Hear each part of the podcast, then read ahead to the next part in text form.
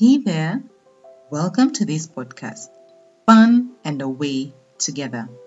My name is Liz Waweru, a getaway planner at my company, Exclusive Eco Travels, where for 10 plus years we have organized getaways that help travelers reconnect, recharge, and revitalize. Travel is a fun way to reconnect with your partner away from the usual hassles of life.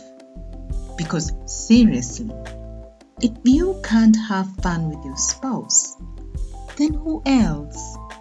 Being a wife and mom, I can tell you that alone time with your spouse is worth carving out. Please note, I share pointers by couples who have been generous in sharing what has worked in their own marriages during couples getaways that I have organized in the past. I am so grateful for the willingness and the openness of these couples. Okay, let's dive into it. Have you ever wondered why some fond memories can be related to a meal? The way your mother or grandmother prepared a meal?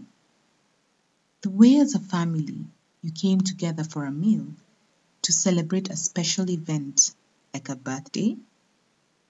Or the way you remember that first date with your spouse when you went out for a dinner or lunch date? The common thread in all of these memories is food.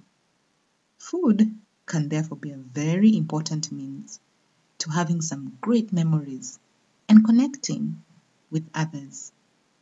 It can also be a means of connecting with a loved one.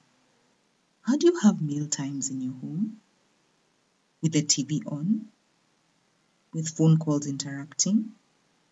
With people scattered around with their individual plates? What about with your spouse?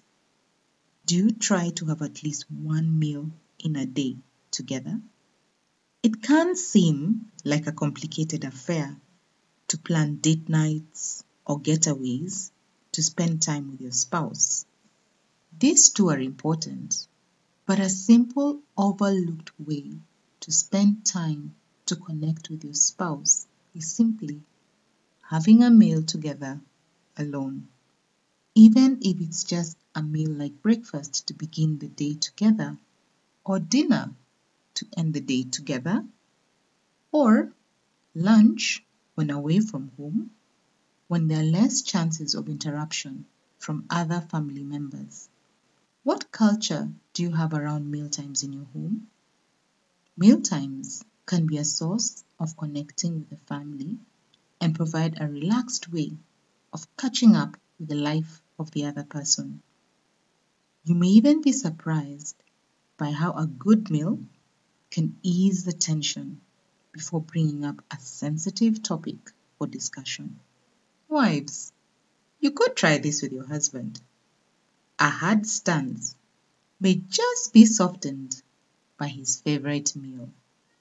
Change your outlook on meal times in your home and with how they can help you connect and interact more openly and freely with your spouse. Please do let me know how it goes. I would love to hear from you. That's all for today.